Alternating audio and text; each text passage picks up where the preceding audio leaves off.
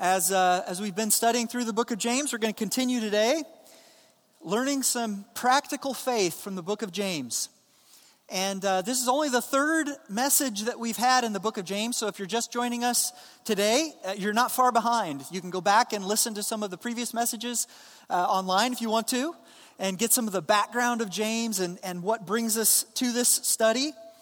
But today we're going to be in James chapter 1, verses 13 to 16. And the, the, if anybody needs a Bible, you can raise your hand too. We've got some Bibles in the back that you can grab as well. So, um, the title of the message today is Desire and Deception.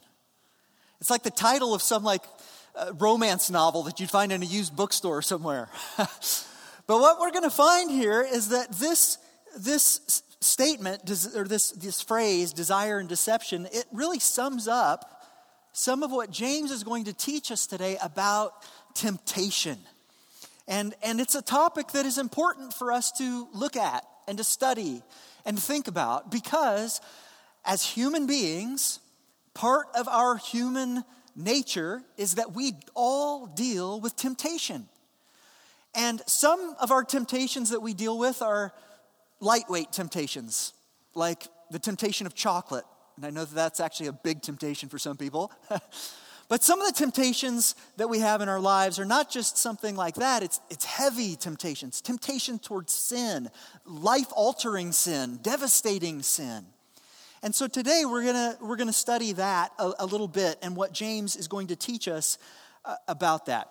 So before we jump into the, our study, let's, let's pray here and ask God to speak to us through his word. Lord, we thank you for this day. We thank you that you are a God who is present, a God who is here as we've just invited you in this morning in our time of worship, declaring who you are and what you're about.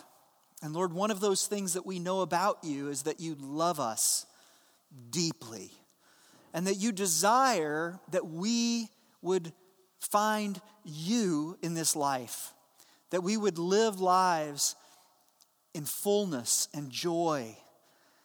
And Lord, we know that in that we have to understand these things about temptation, about ourselves, about you, about the world.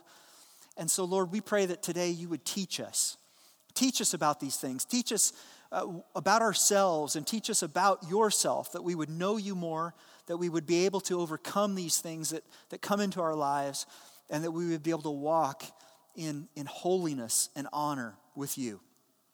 I thank you for every person who's here today, Lord. I pray that you'd speak to every heart and that we would be changed as your word teaches us and guides us. And we pray these things in your name, Father. Amen. Well, I'm the type of person who likes to know why. Are any of you like that? You, you want to know why this works. I wasn't really the little kid that always would just always ask my parents, why, why, why? You know, do this, why? Do that, why? I wasn't that kid, but I was more of the, the person, and I still am, the one that would kind of like, in my mind, I'd be asking why. Why do we do it this way? Why is it done that way? How does this work? How does this not work? How can I fix that? How can I break that? How can I, how does this entire world all fit together?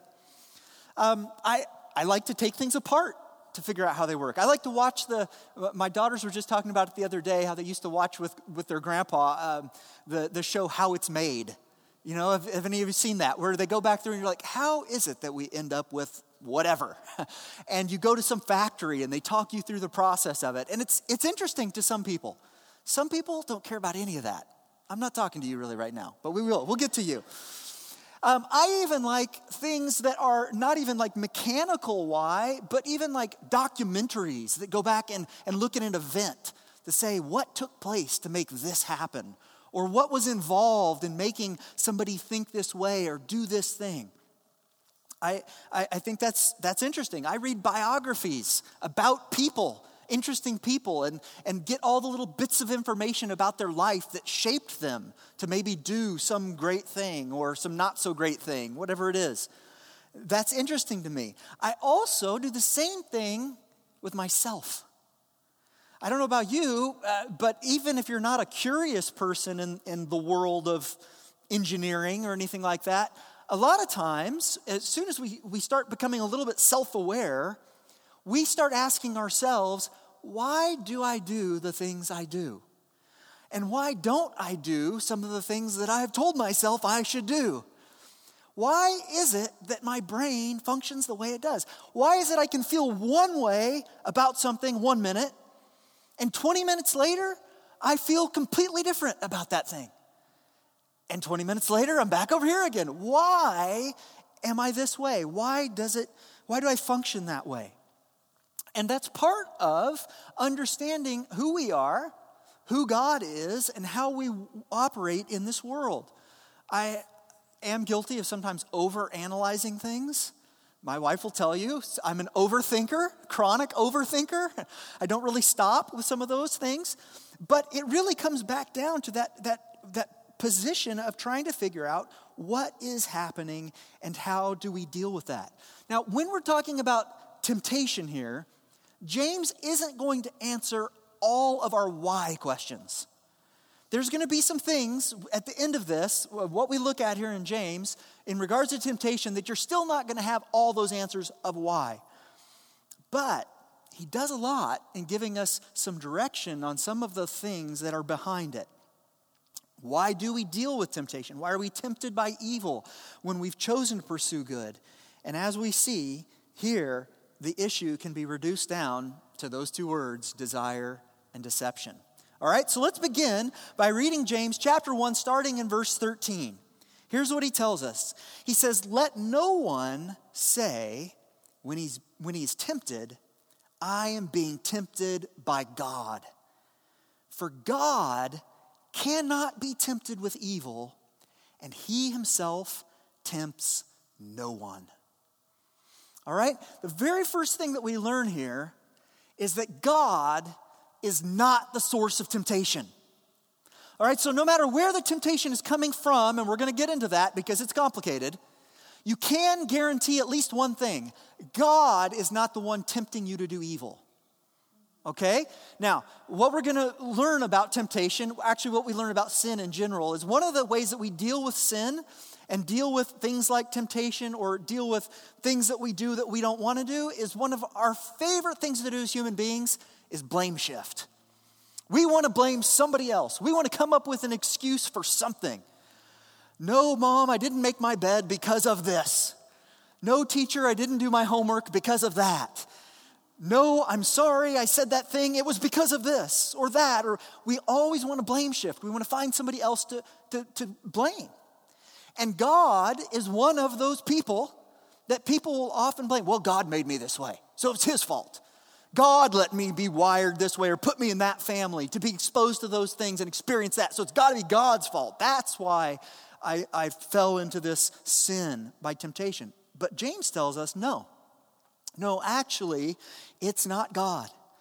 Now, last week, I know that this is kind of just decoding between language. But last week, one of the things that I, I taught you and, and we learned about was that there's a difference between God testing us and the devil tempting us. Now, the hard part is sometimes they look very similar, the difference between a test and a temptation. But one comes from God. God tests us, but it's for our benefit and our growth. Our testing, as we saw last week, as he talked about, hey, count it as joy, my brothers and sisters, when you face a trial, because it's doing a work in you. It's actually expanding your faith. It's deepening your faith and your knowledge and understanding of who God is. It's allowing you to trust Him more. All right, when God tests us in that way, it's for our benefit and growth, it's good. The devil, on the other hand, he tempts us. And when he tempts us, it's for our destruction and death. It's evil. All right, that's the difference between those. And James wants us to be able to discern between those two things because they have different paths all the way through. And so, with that, um, and with the, the typical, I told you, James is sometimes, he's blunt, he's, he's, he speaks with authority, he, he doesn't have a lot of extra words around it. He's just going to tell you, this is the way it is. And the, the, one of the first Jamesian sort of things that he says here today is he says, Look, don't blame God for temptation because God is not that way. He cannot be tempted with evil, and He Himself tempts no one. It's not a possibility. Evil has no place with God. Uh, Warren Wiersbe, the commentator, said it this way He said, He's too holy to be tempted and too loving to tempt others. There's no temptation with God. Psalm says it this way Psalms 5 says, For you are not a God who delights in wickedness, evil may not dwell with you. When we're talking about temptation, specifically, we're talking about temptation that leads us to evil. And God is never going to lead someone toward evil because evil cannot even dwell with him, and he wants to lead people toward himself. Psalm 145 17 says, The Lord is righteous in all his ways and kind in all his works. So if you've ever thought, well, God's out to get me, that's why this is happening. God wants to punish me for this or beat me down for that. He's leading me toward evil. He set me up. No, he didn't. His ways are good and he is kind in all his works. So, God, the first big point for you to know as you take away from this today is that God never has and never will tempt someone to do evil. Okay? The tempter, on the other hand, is someone else. And temptation itself, as we're going to see here today, is actually an inside job. Okay? There are external and internal forces at work with temptations that lead us to sin. Because that's one of the things that we have to, to talk about here as we start getting our brains around temptation and what, what, it's, what it includes. Temptation itself is not sin. Temptation is not sin. Temptation that we're discussing here, though, is something that would lead you toward sin. Okay, Jesus never sinned. He lived, he's the only human being to ever live life with no sin. But Jesus was tempted. In fact, one of the, the most um, prevalent, uh, like powerful stories in the Gospels is we see the temptation of Jesus. And you might be familiar with that story. But before Jesus began his ministry, when he was uh, about age 30, it tells us that the Lord, God, the Father, led Jesus into a trial, like we talked about last week. Why is God leading us into trials? To develop us, to grow us, for our good, for our health. And He led, it says, the Spirit led Jesus into the wilderness to be tempted. So Jesus was led out here into this trial and exposed to his temptations, but he did not sin. Now, we'll, we'll, we'll dig into that a little bit more as we go on. Um, you, you, know, you might have heard um, the old phrase, and many of us have, you know, the devil made me do it. So that's the next person that we want to blame shift. Well, if it's not God that's causing us to be tempted and to sin, well, it's got to be the devil. It's got to be the devil. The devil made me do it. Well, what we're going to find out here as we study this is well, the devil didn't make you do it. He might have been involved, but he didn't make you do it either. Instead, we're going to see uh, that, that things are a little, a little bit different than that. Now, uh, when I tell you that, that God allowed the devil to come and tempt Jesus, that might feel like it's contradicting the verses we just looked at. You're like, wait a minute, hold on, how does this work? There's, you just told me that God doesn't tempt anybody, that the devil is the tempter, but Jesus was tempted, but God allowed it to happen. So even though he didn't directly tempt Jesus toward evil, isn't that sort of as if God was letting that happen? Um, uh, isn't he kind of responsible for that? All right, the difficult thing to understand is that God allows temptation because of his love for us. Now you might be like, all right, get, get my brain into that one because that is a little bit hard. Here's, here's the way to understand this, and this is a, a shallow look at it, but hey, it's going to get you somewhere. In God's deep love for us, He has given us freedom to make choices. All right? If there are no choices, there is no freedom. And if there's no freedom, then true love cannot be expressed. If God just made you to love Him, it's not really love. Instead, what God has done is He has set things up in such a way that He has given you the freedom to choose to love Him. But that also opens up the back door. Because what He's also done in giving you the freedom to love is He's given you the freedom toward evil. And that's where we get stuck in the middle of this. God wants you to be able to have freedom to choose. He wants you to tr- freely love Him as He loves you. But He also knows that by opening up that freedom, it also opens up the ability for us to reject God and choose wickedness. If there are choices, there, are, there is the freedom to love, but also the freedom to choose evil, which is really what temptation is. Temptation is wanting to satisfy a desire in a way that God did not intend. Jesus never sinned, but he was tempted. You might say, well, what was it that Jesus could be tempted to do or, or, or you know, with? He was tempted to fulfill God's will, but not in the Father's way all right? The devil, when if you go and read that story about the devil um, bringing these temptations to Jesus, what you find out is the devil offered Jesus a shortcut to the kingdom. God the Father sent Jesus here to say, You're going to usher in the kingdom. The kingdom that is going to invite humanity to be in right relationship with me once again. And you are going to make things new and make things right because the world has been broken. And Jesus said, I will go and do that very work. But as we know, as the story unfolds, what that also would include, would it, would, it would include a cross. So the devil comes along and says to Jesus, Hey, you can have a kingdom. I've got the kingdom right now here on earth. You, you want to come down and have a kingdom? I'll give you a kingdom. All you got to do is worship me. It'll work out. And there's a certain aspect of Jesus, a real temptation in Jesus that says, I do want the kingdom, and that is an easier way to do it. And that was a temptation, a true temptation for Jesus, a kingdom that didn't require a cross. Now, it's easy for us to focus on the devil's role in temptation. And I know that you kind of want to go down that path with me. I kind of want to go there with you. But it's not the devil that James is focusing on here. All right? And so we want to stick where we're at in James, and we want to look at what James has to say about this. And look at verse 14 in James 1.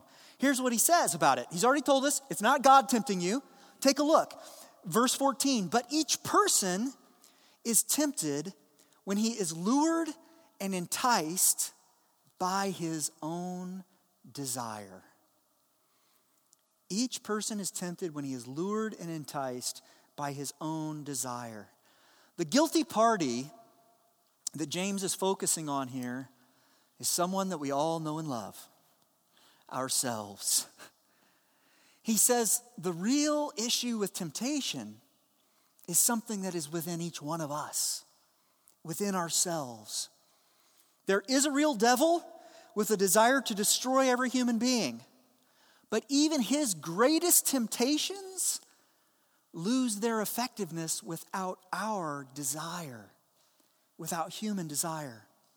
And that's the first focus of our, our, our, our, our two part uh, study here today on desire and deception. Desire is our first focus. All of us, every single one of us, from the holiest one of us to the most unholy of us, all of us have desires within ourselves. And all of us are tempted to sin. It might not feel like that when you come to church on Sundays.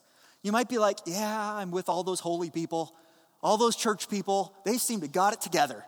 They go through it every day. They show back up on a Sunday and they're smiling and their life is together. Their kids are good. Everything is fine and dandy and wonderful. These people don't deal with temptation like me.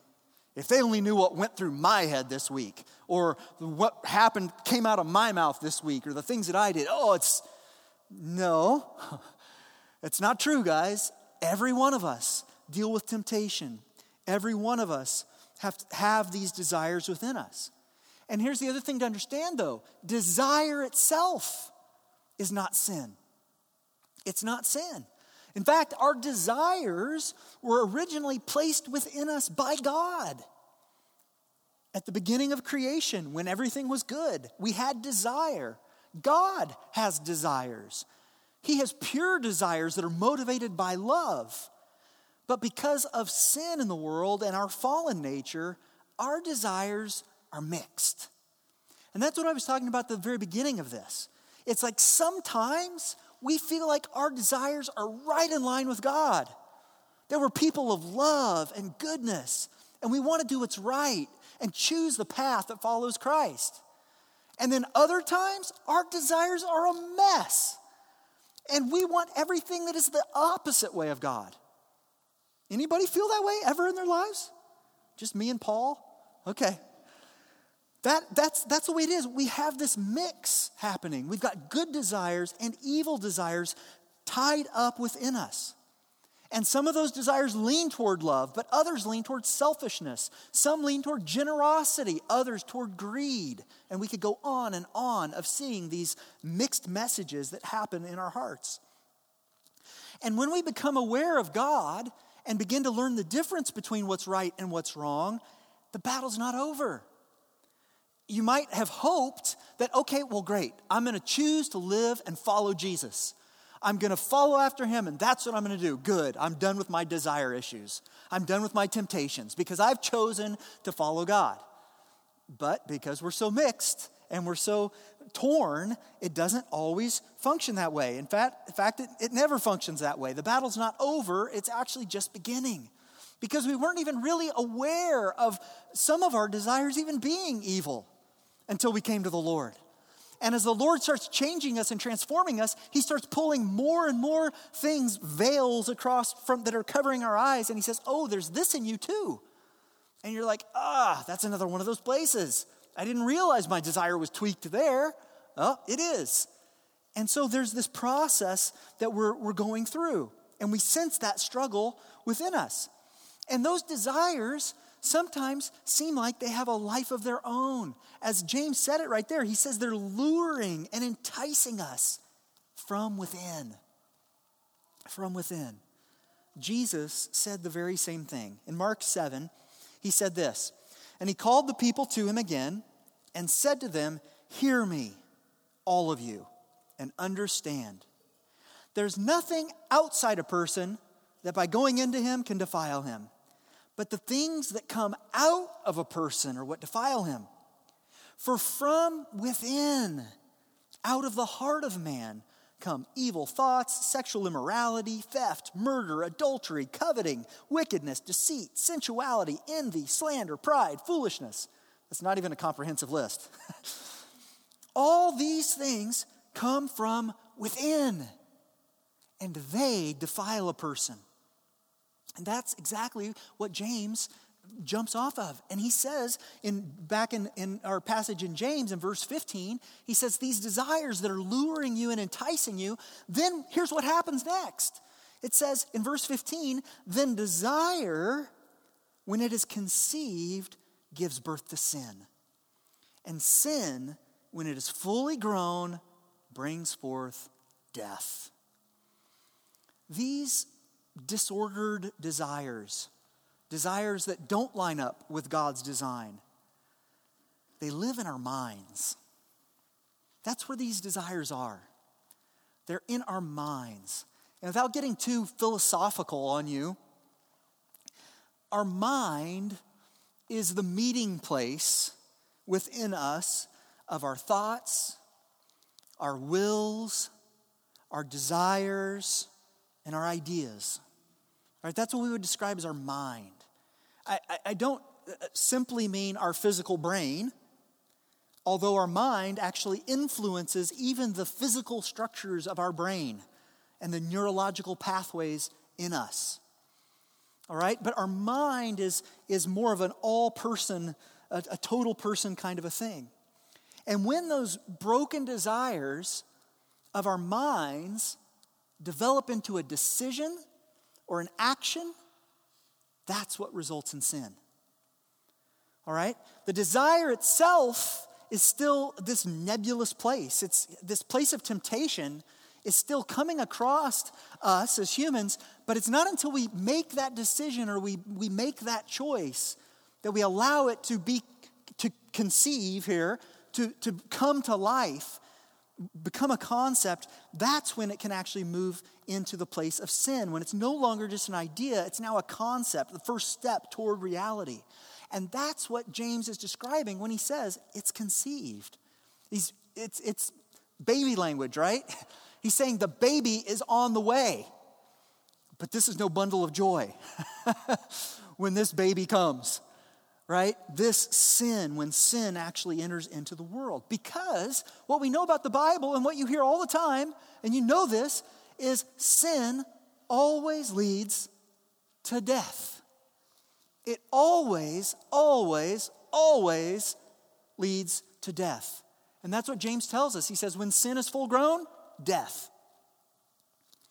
This goes all the way back to Genesis chapter 3. This is a story that most people, church people or not church people, know pretty well. Genesis chapter 3 is the fall. All right, that's when Adam and Eve ate the fruit that God told them not to eat. And back in Genesis chapter 3, we see this, this entire temptation process happen. And, and we see all of the parties involved. God is there, the devil is there, and people are there. And the desires of those people are there. The temptation comes along. And that's what we find. And if you, you study it out and you look at it, the temptation was offered by the serpent to reject God's way for their own way. That's what it really came down to. If you remember the story, God had told Adam and Eve, Look, I'm putting you in this garden. It's perfect, it's beautiful, it's wonderful, it's Eden. You're gonna love this place. But I need to set two simple ground rules. And that is there are two trees that I don't want you to eat from the tree of the knowledge of good and evil, and, and the tree of life. All right? Don't eat from those. Anything else you can have, just don't go there. All right? That's the choice. Now, the desire isn't immediately, it's not like they walk by the tree one day and they're like, ooh, that smells really good. I just want to eat that. That's not what we find. It's not they walked by and like, oh, it's such a beautiful tree. I, I really don't think God meant us not to mess with that. No, that's not the temptation at all. The temptation actually comes when the serpent shows up and says to Adam and Eve, hey, hey, did God really tell you that you can't eat from this tree? And Adam and Eve are like, well, yeah, we can eat from pretty much anything, just not those two trees. Well, why would God do that? Is God limiting you? Is God trying to keep you down? What is God actually doing with that? That's where we start seeing some of those desires pop up. Because what's happening is, in the mind of Eve and Adam as well, they're like, well, you know, I kind of want to be like God too. Here is God, this, this perfect being He's above everything else. He knows everything. He's got all control. He's absolute. He's wonderful. He's magnificent. He's God. Why wouldn't I want to be like God? And that's where the temptation actually comes in. The temptation is the serpent comes along and says, Hey, you know, if you take one of those fruits, you're going to become like God. That's the only reason he told you not to eat of that fruit because you'll be like him. Do you see what's going on here? It's a temptation that's hitting the desire that lays under, underneath. And the sin wasn't even that desire. It wouldn't have been a sin for Adam to have a conversation with God the next morning of not eating the fruit to say, God, I need you to know, man, I was tempted. This desire came up to be like you. And God would have said, It's all right, my son, I'm glad you didn't go there. That wasn't sin. The sin was once they took what God said not to take and eat what God said not to eat. And the result was the death of so many things. Now, it wasn't a physical death. That was part of the way that we'll get into deception here in a little while. But part of the issue was what God told them, which was true, is if you eat of this fruit, you will die. Now, what God didn't give them the rest of the details was well, it's not an immediate death, but it's an ultimate death, a death that you would never have to have otherwise. And what we see is we see death at a whole bunch of levels. We see relational death. We see ultimate physical death. But we see uh, eyes being exposed to things and a knowledge of things that they, they never needed to have. Sin always leads to death. Maybe not immediate death, but it's always headed in that direction. And as I've taught many, many times, and I'll teach again today, sin is anything that breaks relationship with God or with others. And without repentance of our sin, that brokenness cannot be repaired. Look, let's, let's talk about this. So, we got to put some practical, we're, we're, we're doing a series on practical faith. We got to put some practical terms for you here. If that was too philosophical and deep, let's just talk about lying. All right? Lying is one of those sins that we can usually all agree on that it's a sin. Okay? The Bible says, don't bear false witness. Uh, the Bible tells us multiple places, don't lie, don't be a liar. Lying is sin. All right? Now, if you can at least agree there, then the next step is to say, guess what? Because I know some of you human beings and I know myself, we all have lied. I won't ask for a show of hands of how many people have lied this week or even this morning, okay? We lie as human beings. Now, think about this a little bit. When you lie to somebody else, one of two things can happen. They can find out about the lie, or they can never find out about the lie, which is what you're always hoping for. But in many cases, they actually find out about the lie. And what dies with a little white lie or some, some lie. If I say sin leads to death and lying is sin, therefore lying leads to death, what dies if you lie? Well, I'll tell you the first thing that dies is a little bit of the trust between you and that other person. Immediately. Even if you are a well known liar, even if, because if you have any relationship with anybody and they know, oh, that person lies all the time, Still, once they find out about another lie that you told, they know a little bit more. I got to keep my distance from that person because they're a liar. It damages relationship, right? That's the way it is. Now, if it's the kind of a thing where, well, you know, I lied, but they didn't find out, well, you still violated a commandment of God and your spiritual relationship with God. You've been distanced a little further from God. There's death, spiritual death, an amount of spiritual death that happens there. Why? Because as we saw back in Psalms, God cannot be near evil. So the more wicked you are, the more evil you are, the more sin that you pile up against yourself is pushing you away from God. It's not that God's pushing you out, your sin is pushing you out. Do you understand that? Do you see how that works? That's what's taking place when, when this happens. There's a degree of death that's taking place. Every sin brings forth death. So here's what you need to know today sin is serious.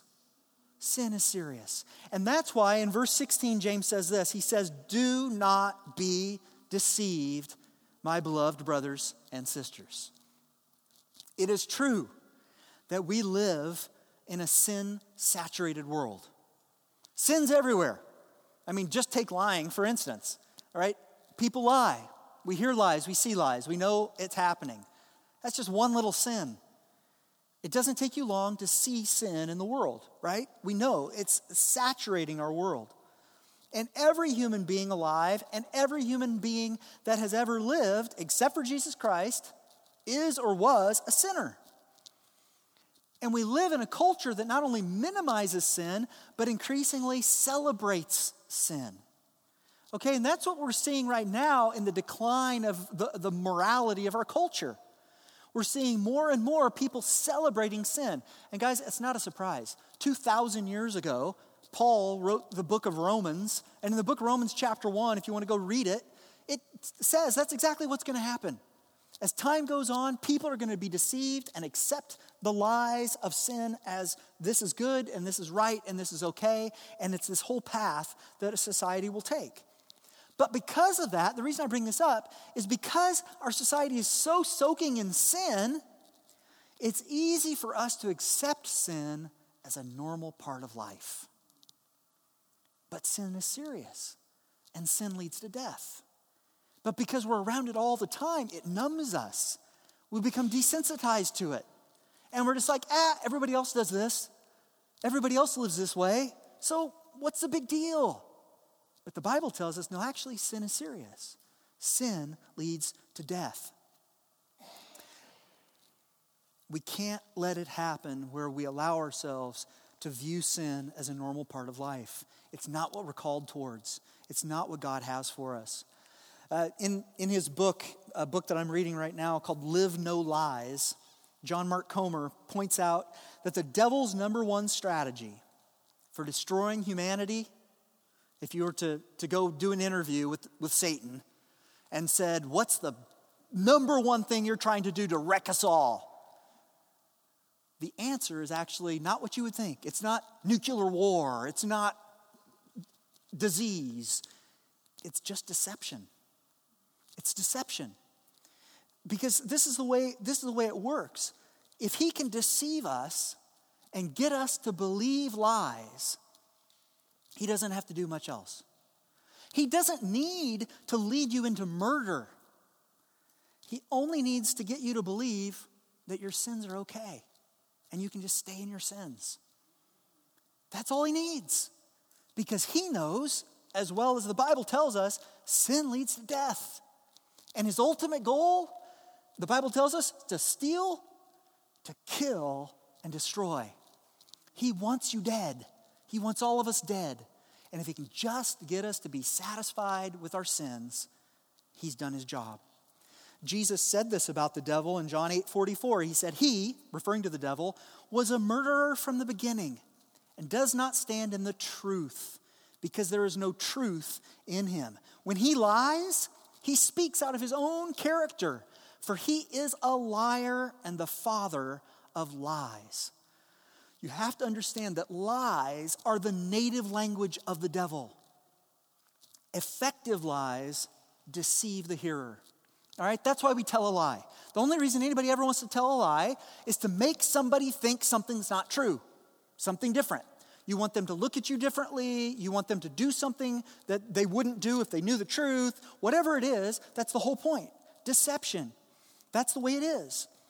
And there are twisted truths or half truths, they're all lies. And our broken desires that are, are fueled by lies lead us to sin. This is what I mean. Uh, let's, let's take this. You might, you might think, hey, you know, that new car will make me happy. And you believe that lie. If I can only get that, I'll be happy. Or, or you know, those new shoes will make you beautiful. If I can just get those. Saying that your coworker will make you, you know, saying that thing about your coworker will make you feel better, and move your career forward, so it's worth it. Or here's, here's a lie that, that a lot of people have in their minds you know, your spouse was really a mismatch. That other person, they complete you. These are lies. Or how about this one? Well, no one will really miss it if I take a little extra for myself. The Bible has a story about that with Ananias and Sapphira in the book of Acts. They came up with a, what seemed like a real generous offering that they wanted to give to the church and they had sold some property and they said, hey, let's take this money and give it to the church to bless the church with. But let's hold some back for ourselves and just act like we're giving it all because that'll look a lot better. But we'll still hold some back for us because, hey, it's our money. You're right, it is your money. But the lie itself ended up causing literal death in that case, but death and destruction. They come forward and say, hey, yeah, here it is, all of it. You know, look at us, we're awesome. And what did, what did uh, uh, Peter have to say to them? He says, Look, you're not just lying to me, you're lying to God. And it's a sin that leads toward death. These are what these lies do. These lies twist things. And the lies that we believe not only lead us to sinful action, they can also lead us to sinful inaction. If you believe that you're a worthless human being that will never amount to anything, oh, I'm just a failure a, a fraud. God doesn't even love me. Guys, a lot of people believe that. It's a lie. It's a lie. And what can that do? It can, it can paralyze you from doing anything. It can keep you from stepping into the things that God has for you in this life. And in the extreme cases of that, what does it do? It, the false belief poisons somebody. This is where you get suicide, where people say, it's hopeless. There is nothing else I can do or live for. Lies can trap us in fear. We can tell ourselves after being hurt, I'm just better off by myself. I don't need people. I don't need a community. I can do this on my own. These are lies.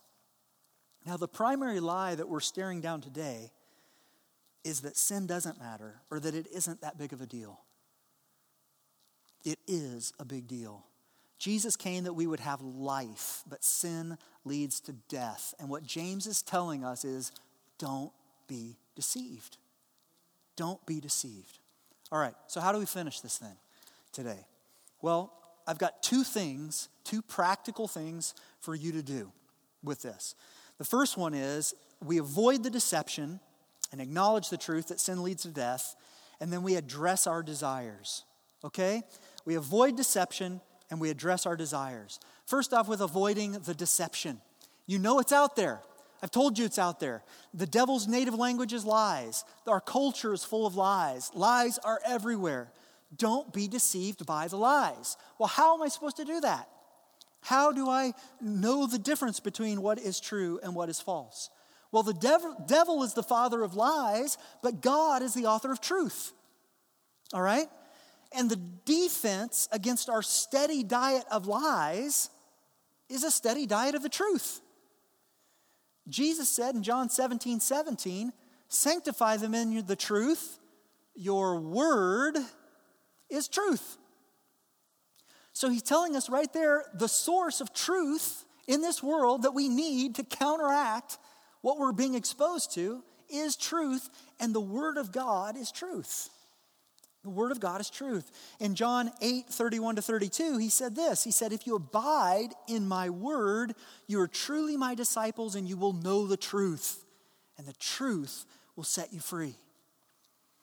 The way that we avoid the deception is by filling ourselves with the truth. And it's my job and my joy, by the way, to faithfully give you a dose of truth on Sunday mornings. Okay? But a 45 minute serving of truth won't sustain you through a week of being of the onslaught of lies that come into your heads and into your hearts and into your minds. It doesn't equal out. What that means is that you have to begin feeding yourselves. Look, and I'm not saying this flippantly, but most everyone in this room knows how to read. okay? And, and if you do know how to read, I'm imploring you as your pastor something that you would expect a pastor to say read your Bibles. I know this is not the only word of God. God still is speaking to this day. But what we do know is that God's words are found in here. So you can at least know that the words of God are in this book for you. This is one of the ways that we fill ourselves with truth and fight and combat those lies that we are constantly, constantly besieged with. Jesus taught us to abide in his word. And when he uses that word abide, what's that mean? It means that you're living in it, you're filling yourself with it, you're filling your life uh, with it and finding life through it. All right, so that's the first thing we need to do. To avoid the deception, we fill ourselves with truth to push away the lies. Secondly, how do we address our desires? Because that's the real thing that, that gets us with these temptations often, right? If our desires were all in line, then, like we said, we'd be like Jesus. The temptations would come, and what did Jesus do, if you know that story, actually? When the temptations came to Jesus, he started shooting out God's word. Everything that the devil would have to say, Jesus was re- responding with God's word. Yeah, well, I hear that you're saying this to me, devil, but God says, boom. His desires were in line, and our desires have to change. Our circuitry has to be rewired. The disordered desires that make us susceptible to temptation have to be reordered in right relationship with God. And that's what the Bible tells us in Romans 12, 2. It says, Do not be conformed to this world, but be transformed by the renewal of your mind. This is what he's talking about. our, our desires have to change. And if you've been struggling with temptation or falling into, falling into sin because of temptation, you can try to put a band aid on it. Well, I just won't go there. I won't talk to that person, or I won't do this or that. Or you can come to God and have Him change the desire behind it. Because then the temptation comes forward and it does no longer has the same pull. And you start finding the freedom that, that we have when we've been transformed. How does that happen? By drawing close to God and letting Him do the work of transformation in us. This is really where the, the message of the gospel has to break through. We can't do this on our own. Lots of people try, but we can't do it on our own. We need the grace of God in our lives. Because when God transforms us, He doesn't just transform your spirit, Sometimes we think that. We think, well, he's God is spirit, and so there's this spiritual element in me that he's going to change and fix. No, God actually wants to change all of you your heart, your mind, your soul. Yes, your body, what you do with your body, all those things, everything. He wants to transform you completely and totally. Even the brokenness that's been with us as long as we can remember. Because a lot of times with sin, especially recurrent sin in our lives, what we say is, well, I've always struggled with this. It's always been this way in my life. This is how I was raised. This is how I was exposed. There's no way that I could ever get out of this. I'm 30 years old, 40 years old, 60 years old, and I'm still doing But God can do it. God can change it. God can change us. He doesn't just want to restore the innocence of childhood, He is doing a foundational work of renewal and recreation, restoring us to be the people He intended us to be before sin entered the world. And what do we, we'll, we'll learn later in James where he says, How is it that you, you draw, how do you find God? He says, Draw near to God, and he will draw near to you in James 4 8. So, how do we draw near to God? Prayer, worship, spiritual practices. Go back to Jesus as your example. What did Jesus do? We see as we study his life. How did he overcome temptation? By spending time with the Father in solitude and silence, which is totally counterintuitive to everything we know in our lives, but spending time alone with God, not on your phone, not with a TV running in the background. No, actually spending time with God in that way. What else did Jesus do? He filled his mind and heart with Scripture. That's why he could quote Scripture and respond with Scripture by praying, fasting. That's what he was doing when, during the time of temptation, and worshiping. Spiritual practices. These are the things. And as we follow his example, we will follow the path that leads to life.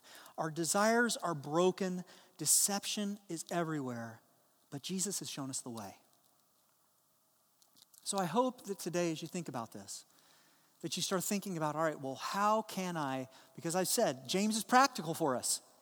He's not going to let you just think about it and leave. He's practical. And if you are dealing with this, if you've dealt with sin that's, that's plaguing you, if you're struggling with temptation, what we find here in the Word are some practical things that you can begin to add into your life that you are all capable of doing to start finding some success and freedom in this way. Well, let's pray that the Lord would hide that in our hearts today. Father, I know this is hard to hear as a message, and I know it's uh, difficult for us to sometimes think about and, and, and understand because we really are beings that have desires that just overwhelm us at times. And there are times where we are pulled toward things that we have refused in the past. There are times where we struggle over and over with the same temptations and the same sins. But I do believe and I know from my own experience that you desire to bring deliverance and freedom. And Lord, as you've given us these practical ways to experience that freedom and deliverance, I pray that all of my brothers and sisters out here would begin putting these things into practice. Lord, make us people that avoid deception because we know the truth. Let us know your word. Help us spend time and make time and carve out time in our lives to read your word, to come to church, to be involved in spiritual conversations and discussions, to seek out truth. Help us get to that place. And Lord, also, I pray that as we do that, I pray, God, that as we do our very best to, to address our desires by coming near to you, I ask, Lord, that you would be merciful to us.